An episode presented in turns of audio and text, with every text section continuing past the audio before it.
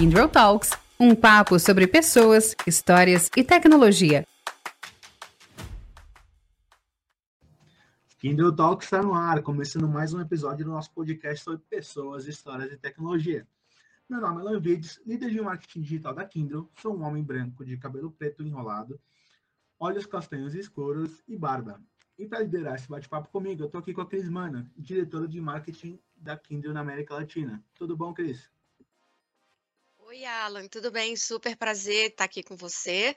É, também vou aproveitar, vou fazer a minha descrição. Eu sou uma, uma mulher branca, cabelos que um dia foram castanhos, hoje eles estão, vocês podem imaginar a cor que vocês quiserem, porque ele provavelmente vai estar dessa cor. Eu uso óculos e eu tenho 53 anos. Ah, já estou aqui nesse, nesse meio de marketing já faz um tempo. Bom, hoje o nosso papo vai ser sobre marketing, né, Cris? E a gente sabe que durante os últimos anos, com a transformação digital, muitas áreas não só se transformaram, mas também tiveram que se adaptar às novas tecnologias e formatos. Ah, sem dúvida, Alan. E com marketing não foi diferente, né? Porque o público ficou cada vez mais disperso, espalhado, a gente começa a ter a nossa atenção super dividida, e aí começa aquela dificuldade para a gente traçar estratégia para se relacionar e construir nessa né, relação com os nossos clientes. E, além de tudo, gerar demanda. Ou seja, não está fácil para ninguém, não é mesmo? Bom, para conversar sobre isso, como essa transformação do marketing, hoje a gente trouxe duas especialistas para essa conversa. A Denise Bertotti, diretora de marketing Latam da Fit Ratings. Tudo bom, Denise?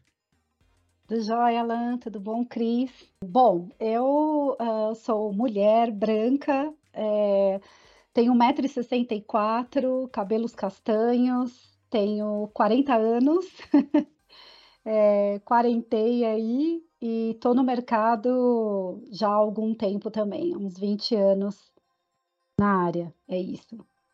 Não, legal, Denise, muito obrigado por ter aceitado o nosso convite. E a segunda pessoa que vai participar desse bate-papo é a Luciana Lancerotti, diretora de marketing da Microsoft no Brasil. Tudo bom, Lu? Olá, pessoal. É, eu sou uma mulher branca também, uso óculos como a Cris, até porque chega uma certa idade que a gente também não tem outra opção, então, no meu caso, eu tenho 48 anos, tenho cabelo castanhos escuros, olhos castanhos claros. Obrigada, time Kindrel, pelo convite. Obrigada, Dê, prazer enorme te conhecer. Perfeito. Bem, então eu vou aproveitar, de, já que você falou aí que você tem 20 é, anos já no mercado, eu queria que você contasse um pouquinho, né? Você e a Lu, vou começar aí com você, para você contar um pouquinho da sua carreira, como que você chegou aqui nesse mundo B2B. É, conta um pouquinho de você, desses seus 20 anos de carreira. Ah, obrigada primeiro, gente, novamente. Lu, prazer e um privilégio estar aqui nesse podcast com você. É, bom, é, assim, eu, bom, eu sou diretora de marketing, como já mencionamos aí, da Fit Ratings. É, a Fit para quem não conhece, provavelmente a grande maioria não conhece.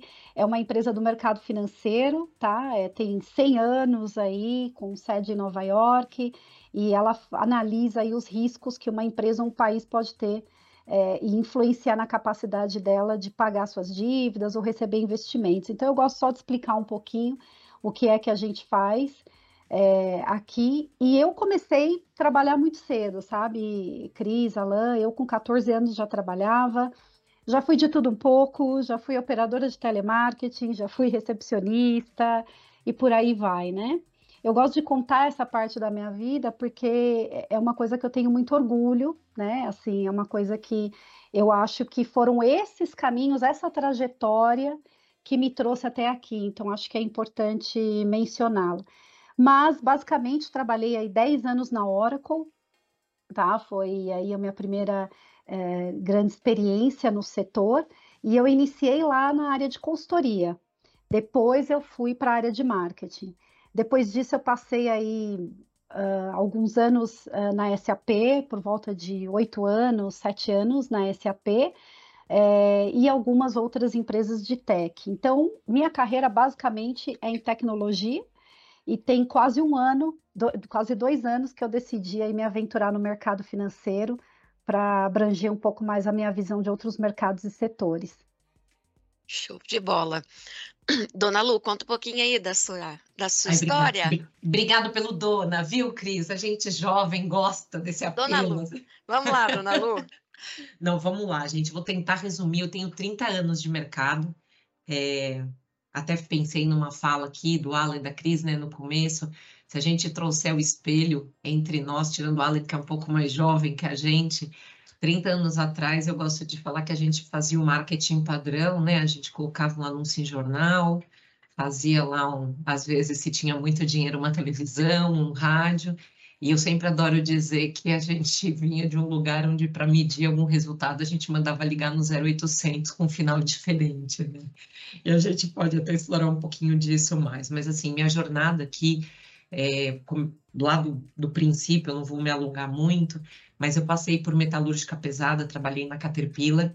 Já na época, já era uma apaixonada, trabalhava com um monte de engenheiro, mas eu tinha um encantamento por comunicação e por eventos. Eu sou formada em desenho industrial, gente, mas assim, eu achava que eu ia seguir nisso até que a baia do lado falava sobre ah, como que a gente vai para o Bolt Show, essas coisas, e percebia que meu, meu ouvido colava mais lá do que o pessoal que consertava motor no meio do mar, né? E aí disso eu saí da Caterpillar, fui para Hixt e Clariant, que é, metal, é, a parte de química e farma. É, hoje existe a Clariant, mas a Hixt, a nem existe mais, que é uma empresa alemã e suíça. E, mas também era comunicação interna, era eventos, a parte de mídia já era algo que me encantava. Aí disso eu saí, fiquei quatro anos quase em startups, na época do bug do milênio, que para muita gente deve ser parte da história só, que não deve saber nem do que a gente está falando, que ali foi a entrada do 2000. E aí eu me aventurei em quatro startups, principalmente .com, e-commerce e parte de provedor gratuito. Gente, é muito, é muito velho isso, é muito gostoso lembrar que assim a, a internet de escada fazia parte do, do, do, momento de lançamento do mercado. E aí eu tive o super privilégio de ir para a IBM também. Fiquei um tempo lá na área de produto e fui para a Microsoft. Microsoft eu estou há 19 anos.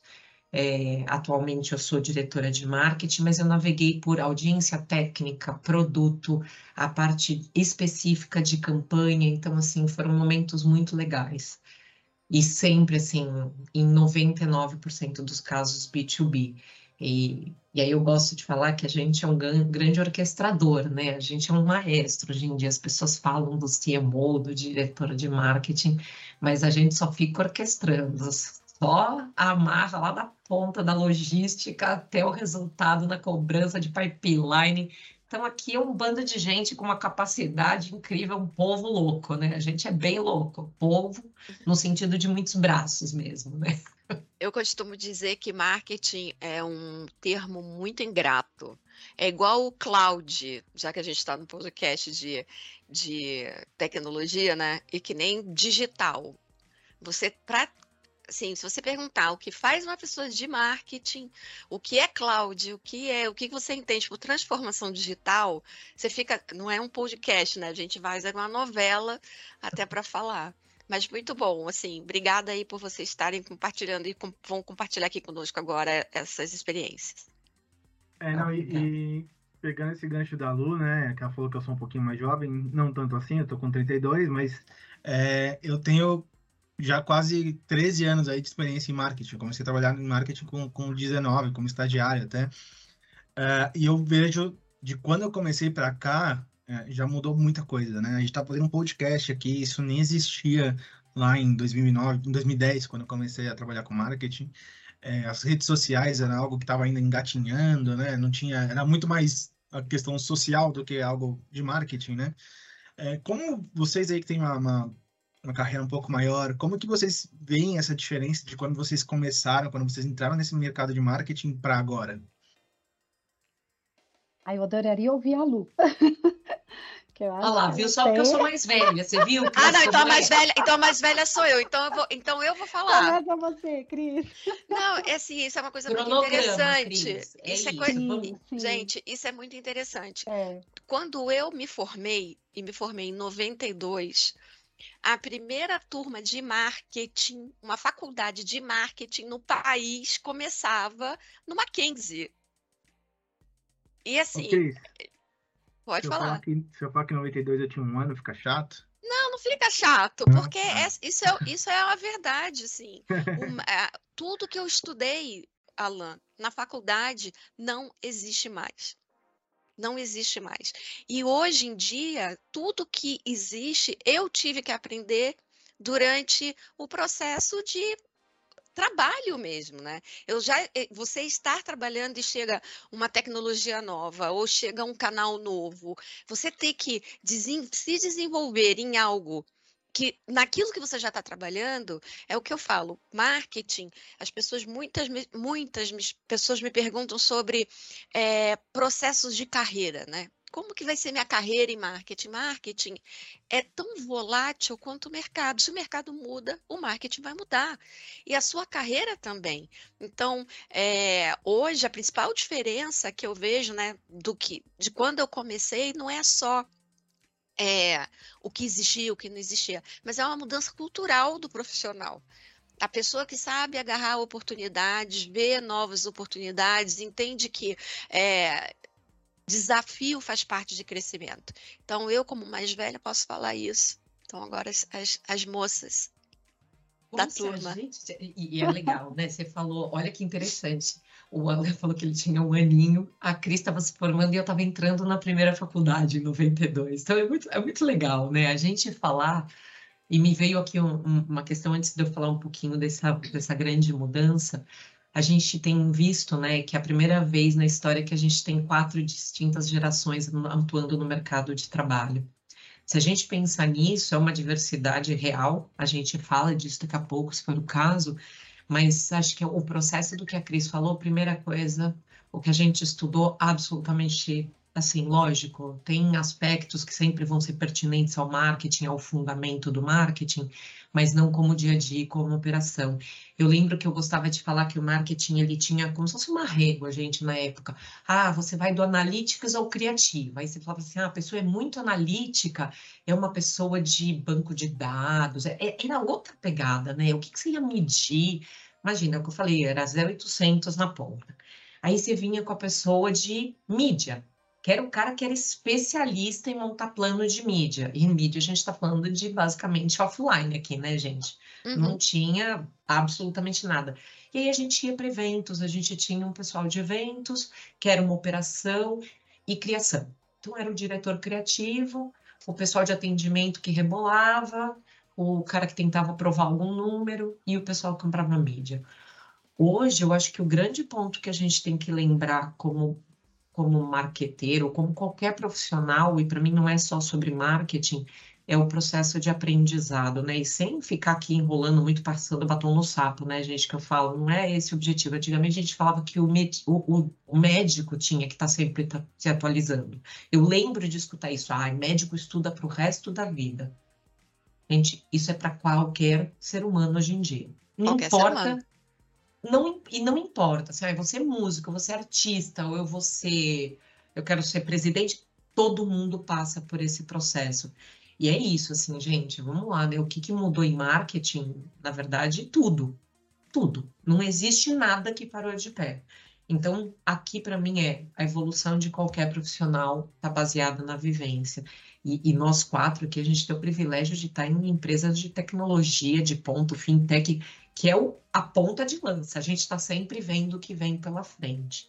Absolutamente, se a gente não tiver antenado, a gente fica descolado. Mas eu adoro, assim, eu acho que é um processo, e quando eu falo de multigeração, é isso, tem gente de 20 anos no nosso time. E aí você olha, eu com 48, Cris com 53, a gente fala, gente, é isso, eu podia ser mãe há muito tempo de muita gente do meu time, não é recém-chegado, né? Mas é isso. Vai lá, B. Pronto, é, você ia falar, B. É, Foi o pessoal que já entrou em 2000, né? Que já tá, na, já tá trabalhando com a gente, né? Assim, o pessoal dos anos 2000 já tá aí no mercado. É, é. Bom, então já que todo mundo tá falando que fez em 92, 92 eu tava entrando no, no ensino fundamental, gente. O povo, vai, tá... o povo vai jogar isso na minha cara o resto da vida. Mas, olha, eu vou dizer, eu, eu tenho essa, essa percepção aí, que a Lu falou é, é, bem interessante, porque eu concordo, eu acho que o marketing, o mercado como um todo, ele, ele, ele já não é, ele não muda mais em décadas, né? ele muda de um ano para o outro. A gente estava conversando, né, o Alan, a Cris e eu, antes de, de, de iniciar aqui essa discussão, esse bate-papo, a gente estava falando sobre podcast. Eu tive que fazer recentemente um, um, business case, né, uma apresentação sobre a história do podcast, foi muito interessante, eu aprendi bastante. É, o podcast, embora ele tenha surgido em 2004, somente em 2020 ele virou a chavinha né? Ou seja, o número de, de, de, de usuários de podcast realmente se tornou significativo. Eles estão chamando de Golden Age, né, do podcast. Então, a era de ouro do podcast, justamente porque os, o número de usuários, é, assim, mais que triplicou. Então, quer dizer, por exemplo, o Brasil hoje, ele é o país que tem mais usuários de podcasts no mundo. 42% da população que tem acesso à internet no Brasil escuta podcast. Então, quer dizer, a gente não está falando de uma coisa de cinco anos atrás, né? A gente está falando de um negócio de 2020 para cá. Então, a, a, pessoa de marketing, profissional de marketing, ou, ou que não consegue uh, uh, mostrar isso internamente na empresa, o valor dessa ferramenta e, e, e trazê-la né, para o business, é, vai ficar passado, porque a concorrência vai fazer né? Então, é, é, a gente fala de uma coisa, e eu acho que essa questão do marketing, o que mudou muito, na minha opinião, eu entrei, na época que eu entrei na Oracle como marketing, é, eu achava assim, marketing era muito uma extensão de vendas, né? Ainda é, a gente ainda é muito pautado pelos KPIs de vendas, mas hoje eu, eu, eu vejo uma transição do marketing para aquilo que o Kotler fala, né, do marketing 4.0, que é um marketing muito mais é, é, ligado à necessidade do cliente, né? Então é, é, é, é você conseguir é, ter a empatia, ter o entendimento da dor da tua audiência, é você conseguir personalizar, abordar esse cliente de uma, de uma maneira que você entregue valor para ele. Então, eu acho que o marketing ele está evoluindo para um marketing de valor, um marketing que realmente, se ele não entregar isso, ele não existe, né? Então, eu vejo essa, essa grande diferença. Passou de, de simplesmente KPIs, né, números, para valores, né? Para a gente conseguir conversar com pessoas, mesmo estando em, em, em B2B, né? Isso é uma coisa muito interessante de que se falou, porque é, como a gente, você falou, né? A gente está no B2B. E no B2B, muitas vezes, está vendendo um produto, né? É, eu, a gente, né, a Kindle trabalha em uma empresa de serviços, a Microsoft tem serviços, tem produtos, né? Vocês têm serviços e produtos, mas na verdade, a partir do momento que você para de falar do produto e você começa a falar das pessoas, o que elas precisam, da necessidade delas, seja um grupo de pessoas, uma indústria, um cliente, né, você muda totalmente o, o discurso de marketing. Isso é uma coisa que eu também acredito muito que teve uma, uma mudança significativa nos últimos anos, né? É, porque sempre se viu o B2B e o B2C de forma muito distinta. E hoje as empresas, isso é assim, empresas são feitas por pessoas, quem decide são pessoas. Então você consegue é, personificar e humanizar, através do que você falou, né, com empatia, entendendo necessidade do cliente, esse é um papel hoje do marketing muito é, presente. Eu, eu vejo isso também. O, você sabe que eu queria até só complementar ali, que foi muito legal, ela começou a falar sobre esse processo de, de evolução, né, do marketing de valor, e quando me falam isso da história do B2B, é muito legal a gente lembrar que a gente tem várias formas de colocar isso na mesa, né? O B2B, sim, a gente faz marketing para a empresa, mas quem compra são seres humanos, né? A gente sempre pensa nisso. Ou, na contrapartida, você fala, o B2B, a gente está muito mais a serviço de uma equipe de vendas interna e parceiros que não deixam também de serem pessoas. Então, no final, a gente, quando, acho que a Tati falou, a gente bota hoje o cliente mais no centro, esse cliente pode ser a área do lado interna, o cliente, o cliente do seu cliente. Então, cada vez mais eu vejo que as conversas do B2B e do B2C também podem aprender um com o outro, né? Eu lembro que um dia eu estava com um CMO também de, de mercado, de, de bens de consumo, e ele falou, ele falou, Lu, a evolução que a gente em B2C tem hoje para olhar dados, a gente está anos luz atrás de vocês. quando a gente olha dado pelo analytics, pelo comportamento do consumidor, vocês estão vendo isso há muitos anos. E realmente, né, se a gente pegar esses últimos sete, oito anos, a transformação do marketing para a gente foi extremamente acelerada. Que a história da gente tem que falar de account based, a gente tem que falar de retorno, não de ROI, mas de retorno sobre aquele marketing de relacionamento que a gente tem.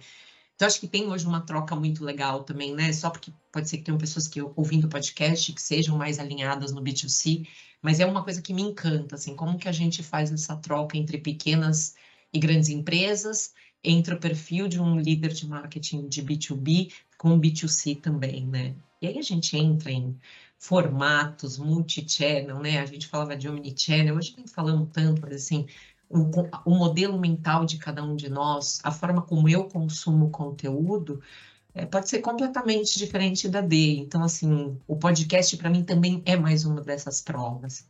Tem gente que é learn on the job, que a gente fala, precisa vivenciar, tem gente que precisa escutar, tem gente que precisa ler, tem gente que precisa fazer tudo ao mesmo tempo. Então, acho que isso é muito uhum. legal, assim, essa, esse processo de formatos atendendo a necessidade do ser humano na ponta é muito legal da gente avaliar, né?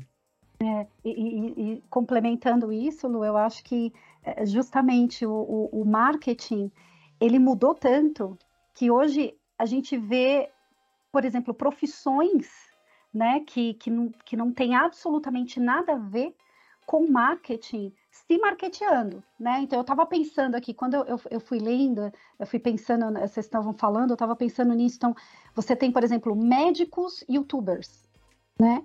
Você tem agricultores, influenciadores digitais. Esses dias eu encontrei no, no Instagram o perfil de um de um agricultor, ele faz ele faz cultivo de palmas. Mas assim, um showman, né? Então assim, ele, ele, ele dá curso, ele faz videozinhos, ele não sei o quê. É, é, é, então assim, é um agricultor, né? E ele é influenciador, influenciador digital. Então é, é, na verdade, assim, eu acho que sai um pouco nessa questão do B2C, quando a gente vai para o B2C, sai um pouco do poder da, da, mão né, de uma empresa e isso vai para o usuário. Então, é, é, é, eu acho que na, na, na, na, esfera aqui do B2B, né, a gente também tem muito que aprender nesse sentido. Né? A gente deixar um pouquinho o marketing né, na, na, mão desse usuário, né? a gente conseguir uh, transferir um pouco, né, é, é, sair um pouco daquele marketing que a gente uh, só fica propagandeando, né, aquele fica no, principalmente tech, né, fica muito no technic case, né, ah, então, e, e passar aí para a comunicação para o usuário, né, para a pessoa que realmente vai receber para o cliente final. Perfeito, né, é isso, deixa cada um falar com o seu com a sua tribo, né? Isso, como eu, como marketing, vou conseguir falar com uma pessoa técnica. Pelo contrário, tem pessoas incríveis que vão falar de uma forma muito mais conectada, com clareza, né? Eu acho que essa, essa desconstrução, eu pelo menos acredito, assim, volto né, para Cris, para ela, mas acho que foi o que a gente viu de mais bonito. A gente parar com a história do poder, do controle, com muita responsabilidade, porque eu né? A gente, querendo ou não, é, somos os guardiões de uma marca, de uma brand, de uma estratégia, é, principalmente com empresas globais, que aí essa resposta, eu falo que o peso aqui, a chancela fica um pouco mais pesada, mas é isso, a descentralização do que a gente vive. Acho que foi sofrido para a gente que viu isso, né? Porque antes eu falo, só eu tomava decisão, eu tinha que carimbar, nada sai se não passar de mim. Hoje você está assim, ó, pessoal, fala, mas cuidado aí, pelo amor de Deus, não vai me falar nada que vai comprometer a marca, né? Mas isso é cultura digital, né? Eu falo, acho que, maior, acho que essa cultura, essa mudança de cultura, não só é, do, da, do time de marketing, mas que bom que as pessoas né, que têm mais experiência, vou colocar assim, as pessoas que têm mais experiência de mercado, né, que viveram essa época do tipo, você não pode nada, eu que mando e eu que sei o que eu estou dizendo. E óbvio, não vou tirar o valor das pessoas que estão, que têm essa experiência, porque realmente você trabalha com isso, você sabe. Mas assim, você poder co-criar com outras pessoas, empoderar essas pessoas que falem, isso é uh, exponenciar né, uh, a sua marca o que você faz. Isso torna você uma empresa pessoas. Isso realmente, a Kindle tem muito isso, né? A gente, se, a gente se mostra no mercado, as pessoas têm voz, a gente tem é, pessoas dentro da empresa que são top voicers no LinkedIn. E não é porque eu, de marketing, ou a pessoa de comunicação, produziu um conteúdo para eles. Não, eles produzem esse conteúdo porque a gente consegue construir coisas colaborativas, né? A gente consegue construir de forma coisas colaborativas não, de forma colaborativa, a gente consegue atingir esse esse mercado, né? O marketing, ele, eu sempre falo isso, não está na mão de, de, uma única pessoa, é responsabilidade de todo mundo, como você falou, tem que ter a responsabilidade, tem que saber, é óbvio, é, vem perguntar, não tem problema nenhum, a gente explica, como é que eu coloco a marca aqui? Eu faço isso, eu posso dizer isso, e tem que tomar muito cuidado, né? Porque você tem que falar em seu nome, você representa uma empresa, então, opiniões diversas, é, você tem que saber respeitar, por isso que diversidade é tão importante dentro das empresas, porque você aprende a ter o tom para falar, né? Então, acho que as coisas vão por aí. É, e, e, Cris, só um, só um comentário, eu gostei muito disso que você falou, porque assim, eu vejo muito você fazer isso, né? Não conheço a Lu tão bem, mas eu, eu, eu, tenho certeza que ela também, porque senão ela não estaria onde está. Mas eu acho que você faz uma coisa incrível, que eu acho que é o papel do marketing, que é ir além da execução, é você também uh, treinar as pessoas, é você compartilhar esse conhecimento, né? Então, assim, é uma coisa que, que você faz muito bem. Eu aprendi com você, né? E eu imagino que as pessoas aí aprendam. Não, e, e é verdade, é super sincero, né? Eu falo disso para a Cris quando a gente se encontra, porque realmente é, é, é, é as pessoas elas querem fazer. Todo mundo gosta de marketing, as pessoas têm um certo, uma certa admiração por marketing. Mas por onde começar? O que fazer? O que eu posso ou não posso fazer? É papel de marketing explicar. Né? É papel de quem está na liderança de marketing orientar, instruir e, e, e, pegar na mão e ir junto. Né? Então, assim, é, é, é eu acho que é, vocês aí deixam um modelo, né? Como, como, como realmente líderes de marketing nesse sentido para as equipes, né? Independente de pessoas de marketing ou não, né? As pessoas aprendem. Acho que é, é bem isso aí. Todo dia com a Cris aqui, viu? Só aproveitando aqui para fazer a propaganda dela também. Ah, não é verdade, Alô? Que isso, ah, gente? Não é verdade? Eu estou exagerando? Fala, é, minha esposa até fala, meu, você Sim. fala tanto da Cris, fala, você conheceu a Cris, ela conheceu a Cris, daí depois ela falou, ela entendeu porque que eu falo tanto da Cris. Mas, não, o, o, o Lu, eu queria pegar um gancho aí de duas coisas que vocês falaram, né? A Denise comentou sobre a questão de é, ser um braço estendido de marketing, ser muito, de, desculpa, ser um braço estendido de vendas, ser muito pautada pelas demandas de vendas. É, você falou um pouco aí sobre a responsabilidade que a gente tem sobre cuidar da marca, né, e como a gente expõe a marca. Uh, e, e, hoje em dia um, a gente fala muito de SG, né? Agora em junho tem o mês do é o mês do SG e uma coisa que tem muito a ver com esse tema é o marketing de impacto, né? Que é uma abordagem que que visa gerar um impacto positivo na sociedade ou no meio ambiente por meio de campanhas e ações de marketing, né? Como que você acha que as empresas podem equilibrar esses objetivos comerciais com os objetivos sociais e ambientais nas, nas campanhas de marketing? Legal, que legal. Aqui eu poderia ficar assim fazendo uma novela, né, Cris? A Cris já me conhece, aqui eu poderia ficar horas com vocês falando disso, que aí é uma paixão enorme, até como da, da Luciana, né? Eu, Luciana, tenho uma paixão natural. Primeiro, assim, gente, não sou uma especialista em SG, mas eu descobri nesse último ano que dá. Acho que o principal ponto aqui, se ninguém escuta mais nada do que eu respondo, é: eu não preciso sair da posição que eu estou para impactar a sociedade e o planeta. Pelo contrário, porque o que eu aprendi nesse um ano desses incômodos que eu tinha do que eu podia fazer diferente foi se todo mundo desistir de ser líder de marketing, de vendas, ou seja, do que for, ninguém transforma a sociedade, porque no final do dia precisamos de empresas fortes, líderes fortes para fazer a transformação.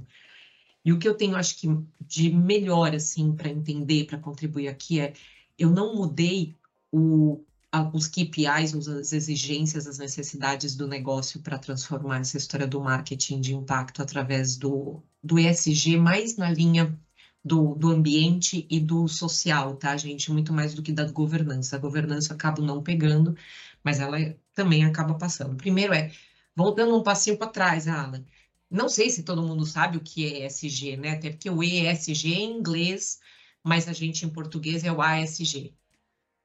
Então, para quem não sabe, a gente tem um episódio falando sobre isso também. Volta lá na primeira temporada do, do Kindle Talks. Se eu não me engano, é o sétimo episódio. Não, sétimo ou oitavo episódio, então a gente fala bastante sobre isso também. Mas acho que vale a pena dar uma passadinha por isso aí sim, Lu. Não, legal. Basicamente, em resumo, é eu, em inglês é o environment, que é o, o A em português, que é o ambiente, o S de social e o G de governança.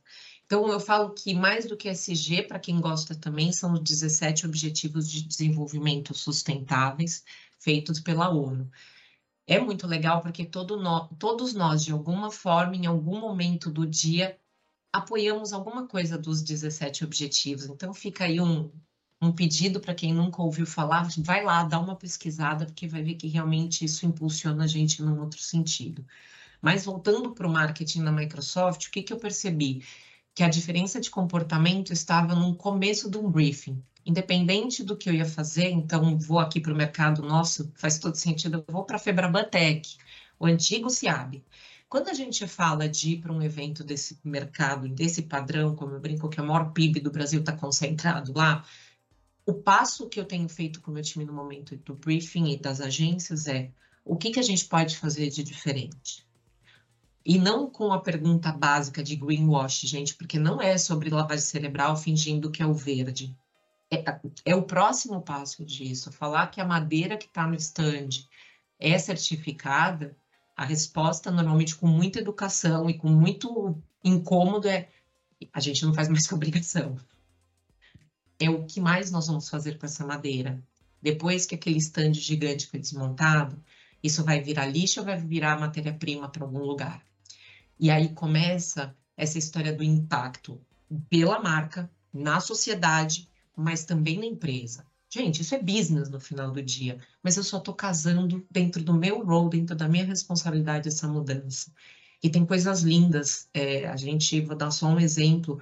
Eu falo da madeira porque ela é muito básica, mas as plantas que a gente coloca hoje em dia nos eventos, a gente doa para uma ONG que faz arranjos para asilos. Gente, ia virar lixo. A planta veio da poda já da prefeitura, tá, gente? Também, de novo, a gente fala disso, a maioria das empresas há seis anos.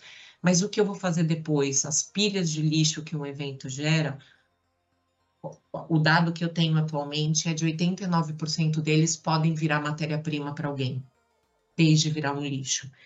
Não é fácil, porque a gente não está acostumado a pensar nessa cadeia. A gente está sempre acostumado com a primeira pergunta. Então, o convite tem sido: não, mas vamos para a próxima pergunta. Desde eu dar mais um brinde, mais uma mochila que foi feita por alguém que eu não sei, com um material que eu também não sei. Que tal a gente chamar alguém de uma comunidade que vai fazer uma bolsa legal, ou que vai tirar mais um lixo, usar PET para fabricação de, de alguma sacola? E aí, o projeto todo, até para contar para vocês, acho que esse é bem o ampassant, assim, do ESG aplicado no pra, na prática de marketing, porque eu não estou falando aqui do todo, estou falando em marketing. A gente fez um catálogo de fornecedores, porque a gente percebeu quando eu convidava as pessoas no mercado para fazer essa transformação, falava assim, ah, é muito caro e é difícil achar fornecedor. Aí eu comecei o processo e falar, puxa, desde eu ficar incomodada e revoltada, só o que, que eu tenho de atitude?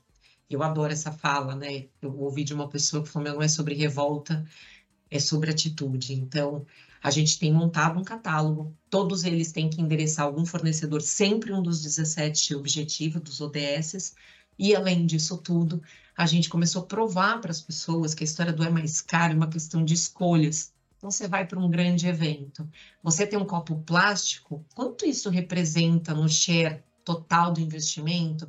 Versus você cortar alguma outra linha. Então, eu brinco, né? Ah, dentro de um evento de meio milhão, não me fala que é 3 mil reais de copinho plástico que vai fazer diferença. Corta, sei lá, uma parede do que você precisa e isso sim vai fazer com que você transforme. Então, nossa, eu, de novo, tem muitos exemplos disso é, e de muitos erros que a gente comete até aprender também. E isso é um impacto enorme para a gente sair daquele pitch standard e as pessoas de venda se encantam por isso. Para que a gente mostra para o cliente também sobre o que e falar, puxa, tá vendo essa plantinha? A, a ONG é essa daqui, convidar o cliente para falar, leva isso para dentro da tua empresa, todo mundo, ou por vergonha, ou por amor vai fazer esse movimento. E eu não estou julgando, cada um faz pelo que quiser. Tem gente que faz porque quer tirar foto e aparecer bem na foto. Tem gente que faz, quer dizer, acho que eu não vim nesse mundo a passeio. Então, é isso, assim, gente. Esse, esse aqui, de verdade, se vocês quiserem, a gente faz outro é podcast. umas quatro o tema, né? O tema, o tema da paixão, Cris. Mas, mas você sabe, Lu, você falou um negócio, é, essa a questão do, da atitude, eu, de verdade, assim, gente, você ter, e vou falar uma coisa que pode parecer assim, ah, banal. Você ter 53 anos, estar atuante, ser mulher, e estar atuante no mercado, é difícil. É difícil mesmo. É, até porque eu sou, e- e sou uma pessoa que eu saí da, eu morava no Rio de Janeiro, vim trabalhar em São Paulo, é, não, não tive assim padrinhos, né, para naquela coisa, tive meus quem indicou, meus QIs, lógico, que a partir do momento que a pessoa te conhece vai te indicando, mas foi uma carreira que eu quis desbravar sozinha. E eu quando você fala do ESG, uma das partes do compromisso que é o social, eu tenho muito, assim, muito dentro de mim isso, que é compartilhar o meu conhecimento. É a coi- meu tempo e meu conhecimento são as coisas que eu não me eu posso dar a alguma outra pessoa, né? Então, eu, eu como você, né, eu, eu acho legal isso, que, por exemplo, quando você pensa num projeto, e muita gente fala comigo, ah, vamos fazer um projeto isso aqui para mostrar, a marca, vamos fazer uma para a gente mostrar alguma coisa. Quando eu levo a proposta, né, a gente dentro da Kindle não, não é detector de nenhum, detentor de nenhuma tecnologia. Nós trabalhamos pessoas. Eu tenho conhecimento dentro da companhia. Esse é o maior asset, é o maior, é, a, a maior riqueza, asset, estão feitos falar, a maior riqueza que nós temos. Então, eu chego para um cliente e falo, você tem, a pessoa fala, ah, eu tenho aqui um projeto de não sei o quê, eu assim, eu posso levar as minhas pessoas para educar. Eu posso levar as minhas pessoas para ensinar. Eu posso levar as minhas pessoas para participarem com você. Ah, mas a sua marca, eu falei, eu não quero marca, não precisa botar minha marca lá. A marca fica, a sementinha, dentro de cada um que foi, de cada um que colaborou. E quando você compartilha o seu conhecimento, o que você recebe em torno é cinco vezes maior. É cinco Sim. vezes maior. E assim, Dê, você pode ter certeza que tudo que eu passei para você, eu recebi cinco vezes mais. A mesma coisa com o Alan, a mesma coisa com a Lu. Já tive a experiência com os três, assim, dessa troca. Isso é incontável, né? E aí a gente vai ficar aqui falando. Eu tenho uma, uma pergunta para Denise, se não vai dar o nosso tempo, e eu não vou fazer. Então, posso fazer outra pergunta? Vou sair um pouquinho desse assunto de, de, de marketing de impacto. Mas, Dê, você é uma pessoa que trabalha muito com dados. Porque esse é um, um tema que também muito dentro de marketing a gente escuta, né? Que é a coisa do ser data-driven. Você ser data-driven, trabalhar com dados, saber o que o cliente é, precisa, porque você não está ali no achismo, é, e saber direcionar essas necessidades, né?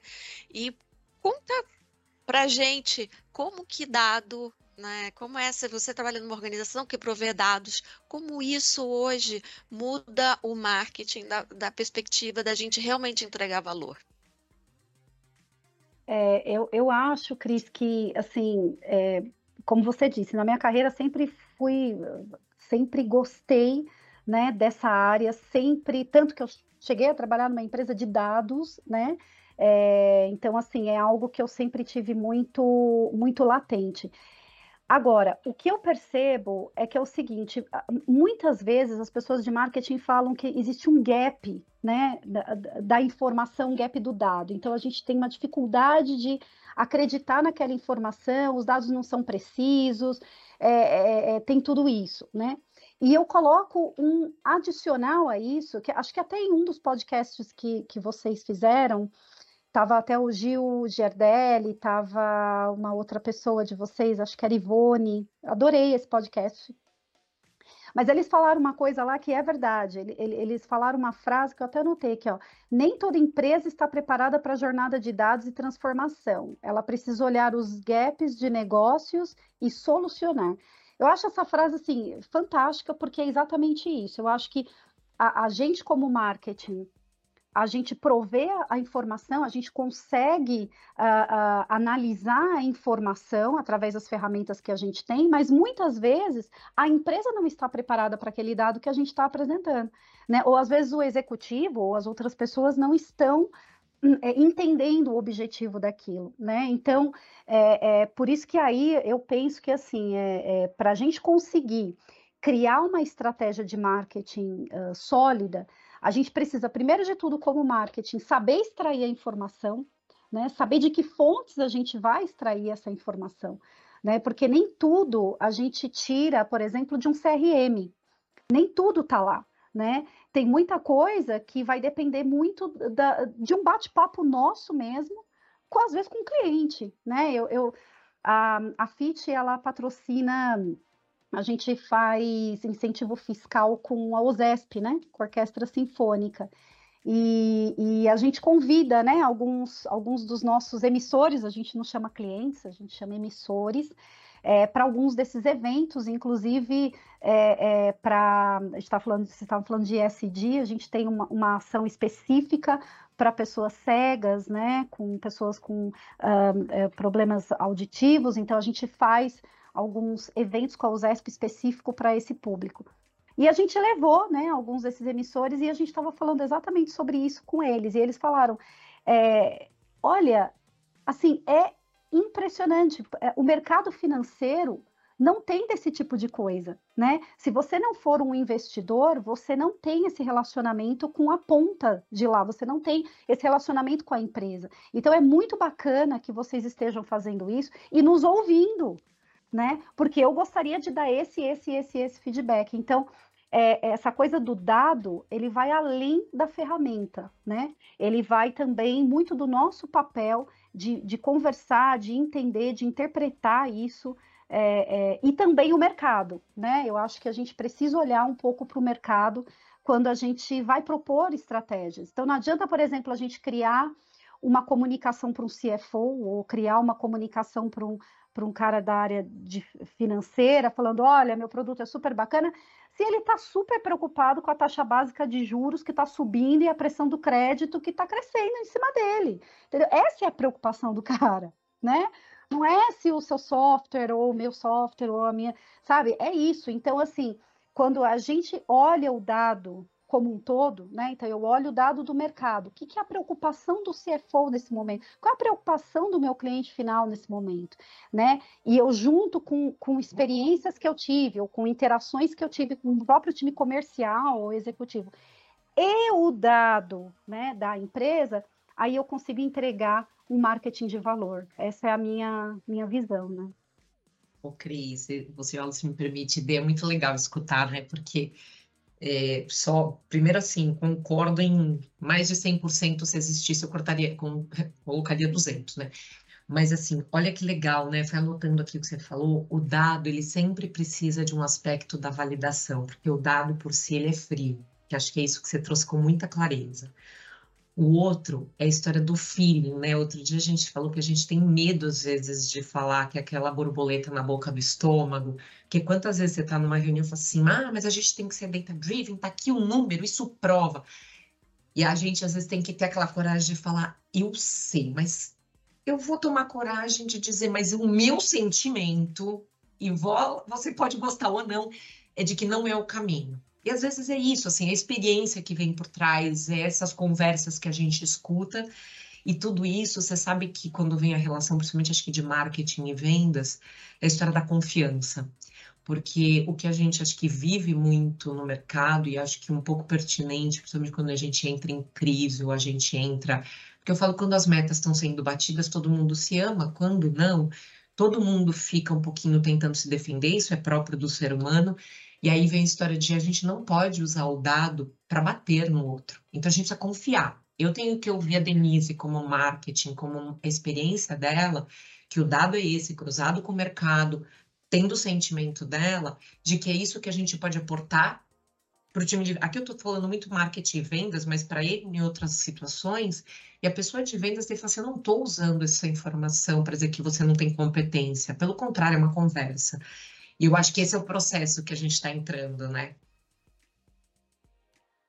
É, até na, na, Ah, desculpa. Pode falar, pode falar. Não, é na- no podcast mesmo com o Gil, ele falou isso, né? Que o, o, o, o, a- o latino-americano ele não tem a cultura de, ah, de mostrar dados ah, que, que mostrem algum erro, né? Porque ele, ele não consegue, né, a- a falar disso abertamente, né? A gente tem uma coisa que é, é passar um pano, não, tá tudo ótimo, tá tudo lindo, né? Então é um pouco da cultura também, e a gente precisa nesse sentido, ser mais ah, ah, ah, diretivos mesmo, né? E, e falar, né? O, o que está certo e errado, aceitar isso, como você disse, não como um, né, como um ataque ou algo assim, né? Uma crítica, né? Mas como vamos melhorar, né? Eu tive um chefe que ele falava assim para mim: não é porque aparece um sinalizador vermelho que está tudo ruim, e não é porque aparece um sinalizador verde que está tudo bem. E aprendi muito com ele por causa disso, porque principalmente quando você estava trabalhando, no caso com vendas, com geração de pipeline, né? Porque assim, ele podia dizer, às vezes você tem ali um número verde que está calcado em uma única oportunidade. Por exemplo, caiu, deu tudo errado. E aquele vermelho pode ser porque a métrica não era favorável naquele mês, ou num- numa avaliação comparativa, né? Então, a tomada de risco também é importante. E você ter um ambiente que te por- proporcione isso, que risco, que assim, que às vezes você é, errar não é falha, né? Errar não é incapacidade, errar faz parte do processo, do gente. processo. Ô, Cris, você Total. sabe que você falou do verde e vermelho, a gente tinha uma expressão que a gente falava que é os projetos melancia, né? Que às É vezes verdade. que E vez em isso. quando ainda tinha uns amarelinhos no meio, né?